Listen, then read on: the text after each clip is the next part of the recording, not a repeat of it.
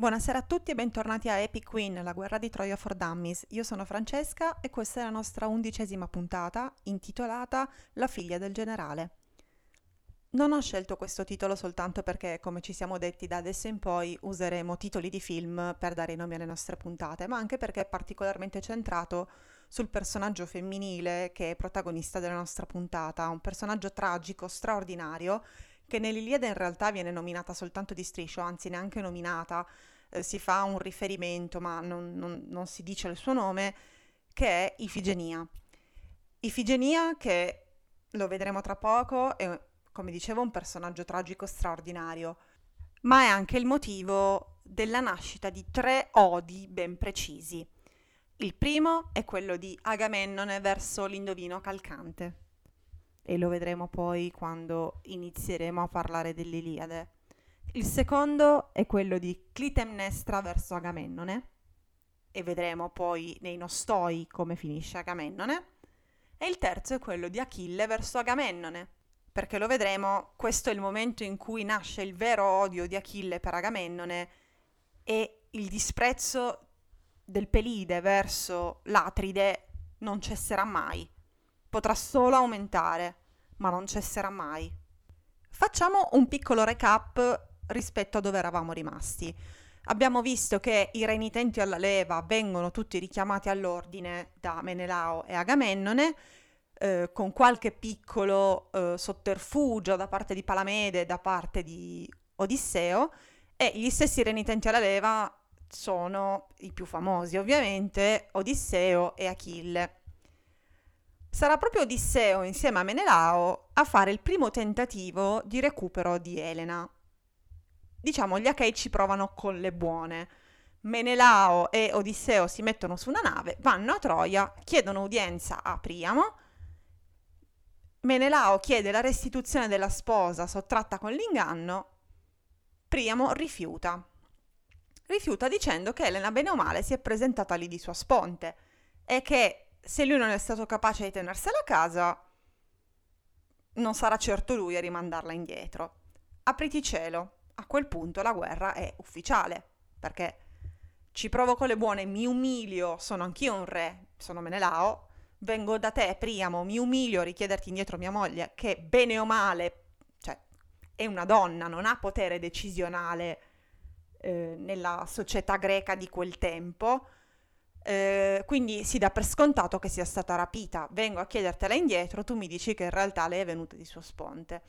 Insomma, ennesima umiliazione per il povero Menelao che ormai è cornuto e lo sanno tutti quanti, eh, perché questa cosa non è concepibile all'interno della mentalità achea. Cioè il fatto che Elena possa essercene andata da, per sua volontà, come ci siamo detti qualche puntata fa, non è concepito.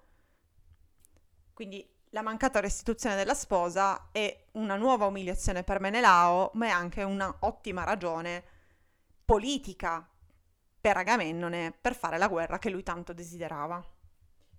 Gli Achei si riuniscono una prima volta e partono per Troia. Qual è il problema? Il problema fondamentale è che gli Achei pare non fossero un grande popolo di navigatori, contrariamente a quello che oggi è opinione comune sui greci, grande popolo di grandi navigatori. Quindi semplicemente avrebbero sbagliato strada e si sarebbero recati in una regione che si chiamava Misia. La Misia si trova oltre la Troade, praticamente la costa nord della Turchia che affaccia sul mare di Marmara.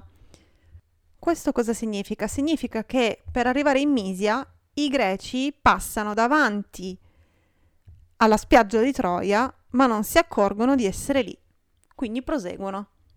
Ma questo è possibile essendo loro accompagnati da Menelao e Odisseo, che sono già stati da Priamo a chiedere indietro a Elena? Detto tra noi, questa è una cosa che mi ha sempre convinta molto poco, una versione diciamo che non mi sconfinfera, nel senso che stiamo parlando di mille navi che partono per andare a fare una guerra a una città e non sanno dove stanno andando? È possibile che gli Achei non abbiano mandato degli esploratori? È possibile che avendo Menelao e Odisseo tra le loro fila, non sappiano davvero dove stiano andando? È possibile che passino dritti nonostante Troia fosse una delle città più importanti di quell'area, forse la più importante? Non lo so. Questa versione del mito ci dice che gli Achei sbagliano, sorpassano la Troade e vanno direttamente nel mare di Marmara, in Misia. Il re della Misia in quel momento si chiama Telefo, che ovviamente vedendo arrivare degli invasori schiera le truppe e combatte una guerra contro gli Achei. Gli Achei in realtà saccheggiano la Misia, sbaragliano l'esercito avversario, ma ovviamente si rendono anche conto di essere capitati nel posto sbagliato. Quindi prendono armi e bagagli, se ne tornano indietro e arrivederci e grazie. Tornano in patria, semplicemente, senza troppi giri di parole, ognuno torna a casa sua. Telefo era stato ferito alla coscia da Achille questa ferita non guarisce e gli viene detto da un oracolo che l'unica persona che potrà guarirlo sarà colui che l'ha ferito. Perciò Telefo, forte delle parole dell'oracolo, si mette su una nave e va da Agamennone a dirgli Ciao, sono il re della terra che avete saccheggiato per sbaglio. Mi sapresti dire dove trovo quella specie di furia umana che mi ha ferito? Agamennone lo indirizza verso l'isola di Sciro, dove Achille sarebbe tornato dopo questa falsa partenza per Troia, o, o meglio, partenza vera ma dai risultati poco eclatanti per Troia. Ricordiamo che a Sciro Achille, lo sappiamo, ha una storia con una delle figlie di Re Licomede, dei Damia, che gli darà un figlio, Neottolemo, noto anche come Pirro. Quindi, quando si trova davanti Telefo, semplicemente tira fuori la lancia con la quale lo ha ferito, gratta la ferita e la ferita magicamente guarisce.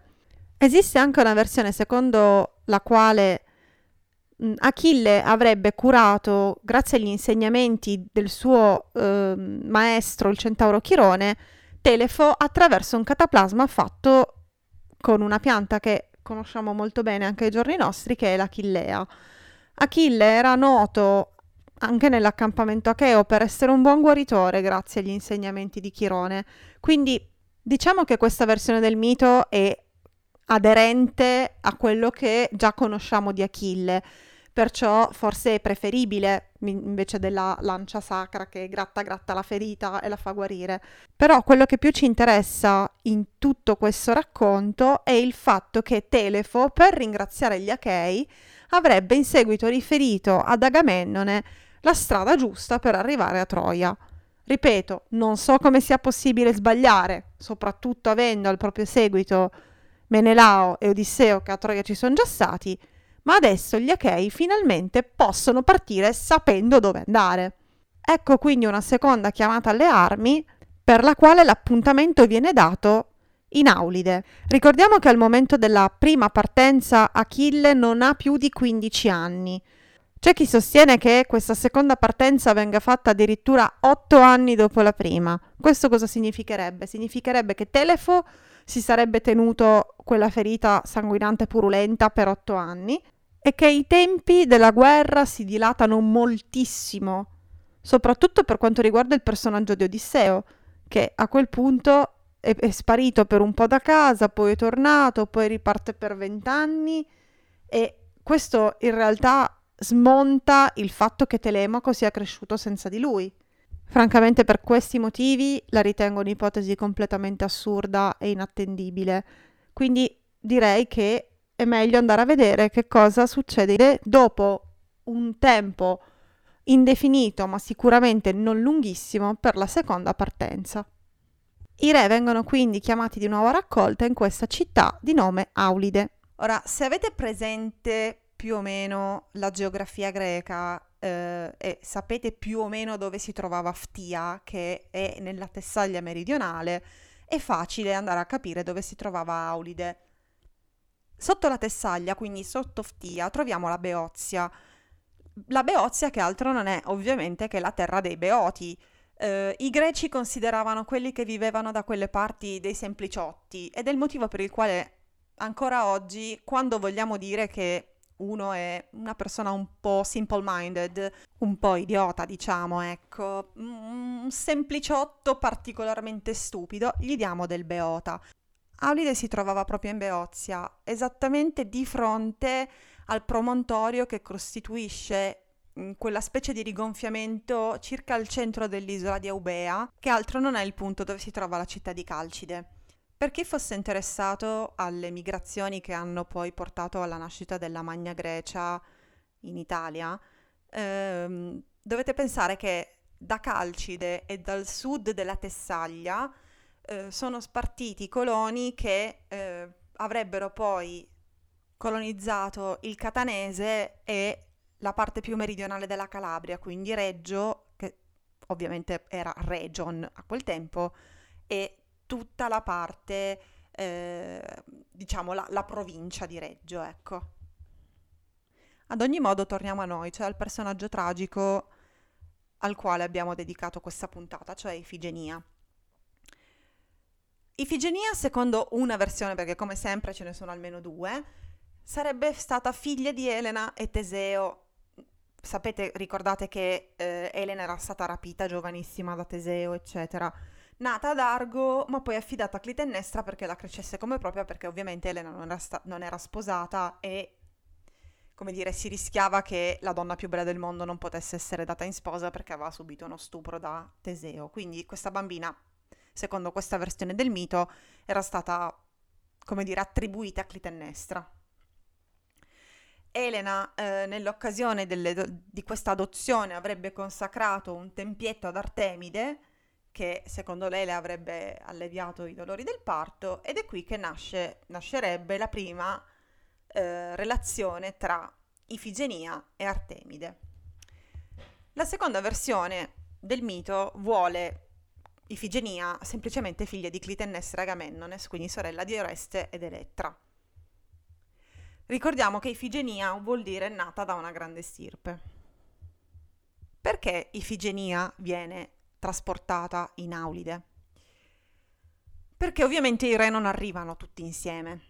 Quindi chi arriva prima si ritrova a dover aspettare gli altri. Tra quelli arrivati prima, ovviamente perché lui è il Basileus, quindi deve arrivare prima degli altri e chiamare a raccolta le truppe e capire chi fa cosa, c'è Agamennone. Agamennone che durante una battuta di caccia ha la pessima idea di vantarsi di essere un cacciatore migliore di Afrodite.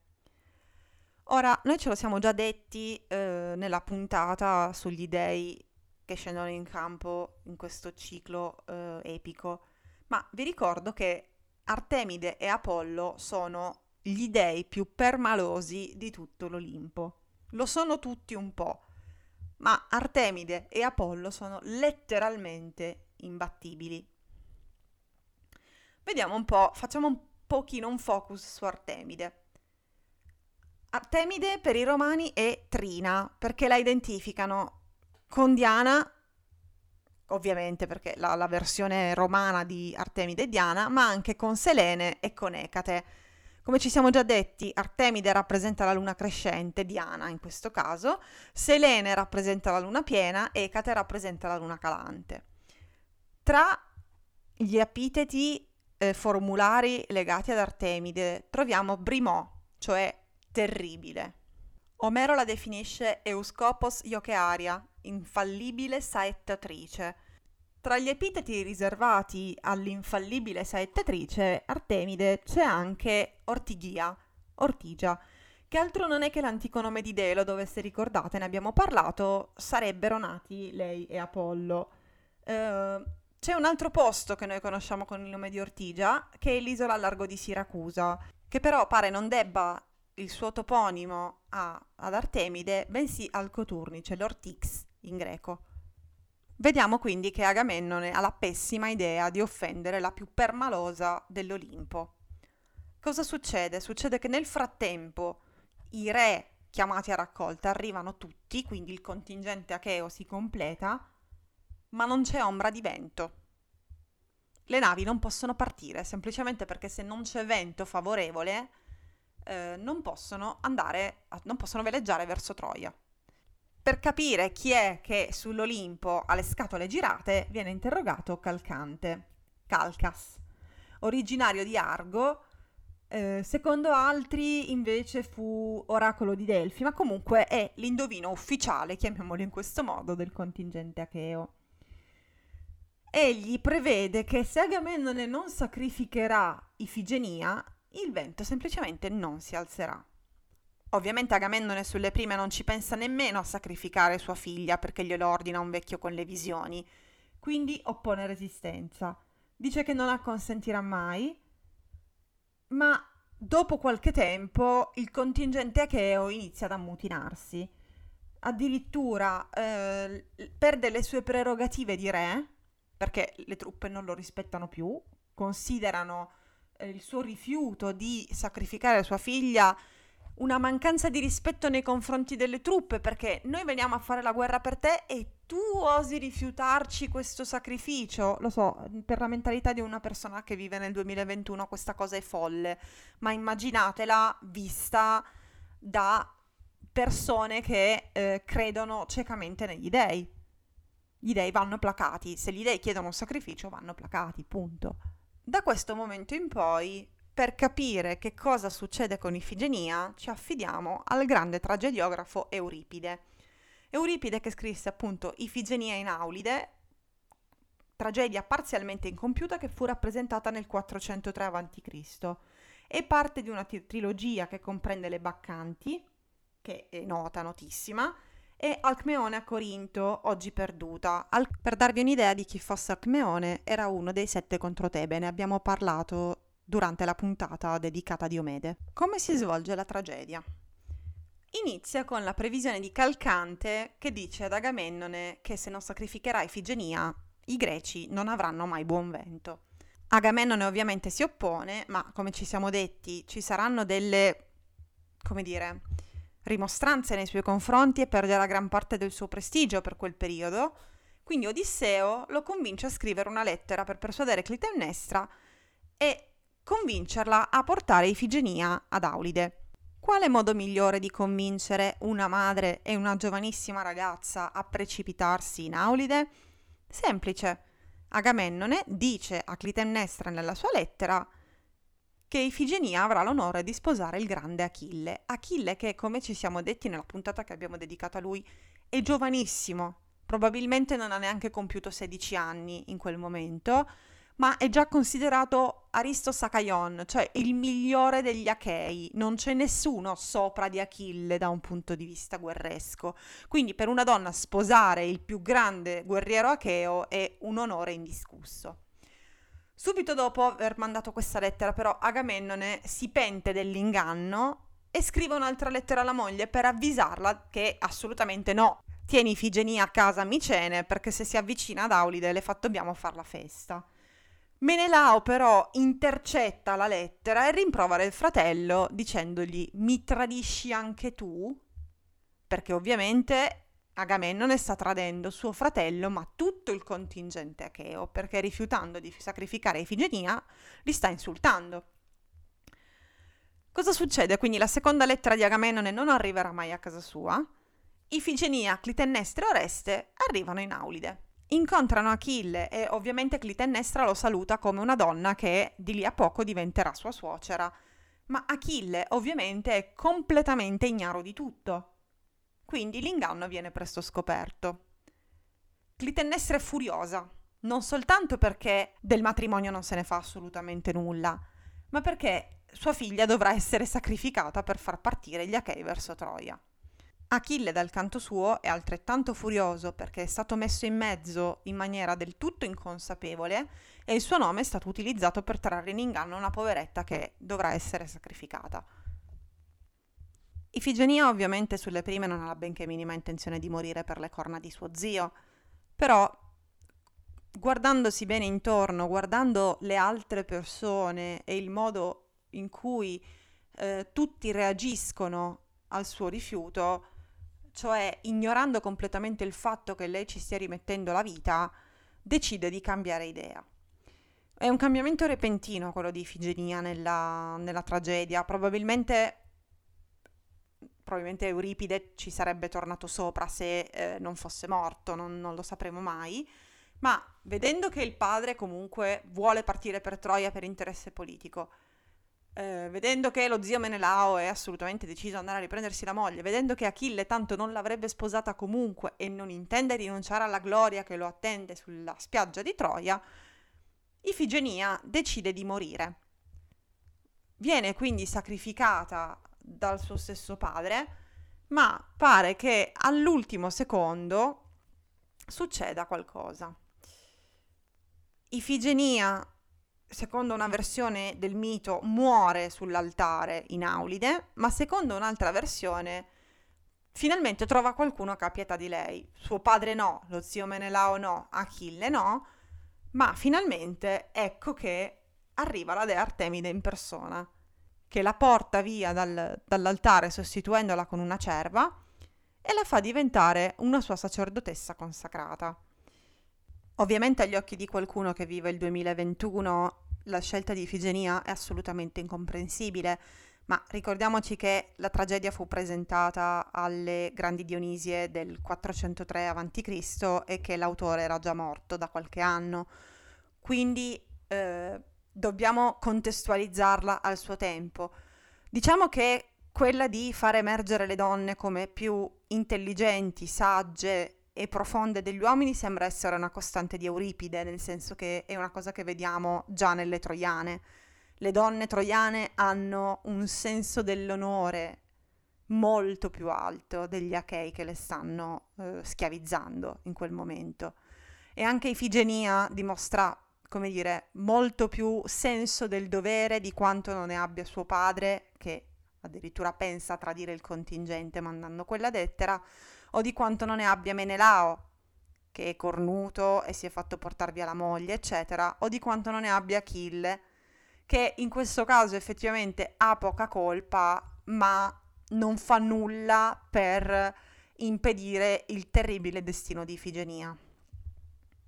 Ifigenia comunque, cerva o meno, muore e il vento torna a soffiare in favore degli Achei. Achei che a questo punto non hanno nessun impedimento nel raggiungere la spiaggia di Troia. E questo ciò di cui parleremo nella prossima puntata. Io vi saluto e vi ringrazio per la vostra attenzione.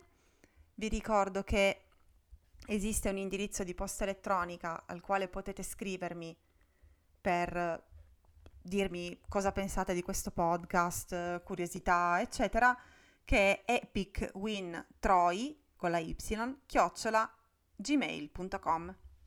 Un saluto a tutti e buonanotte.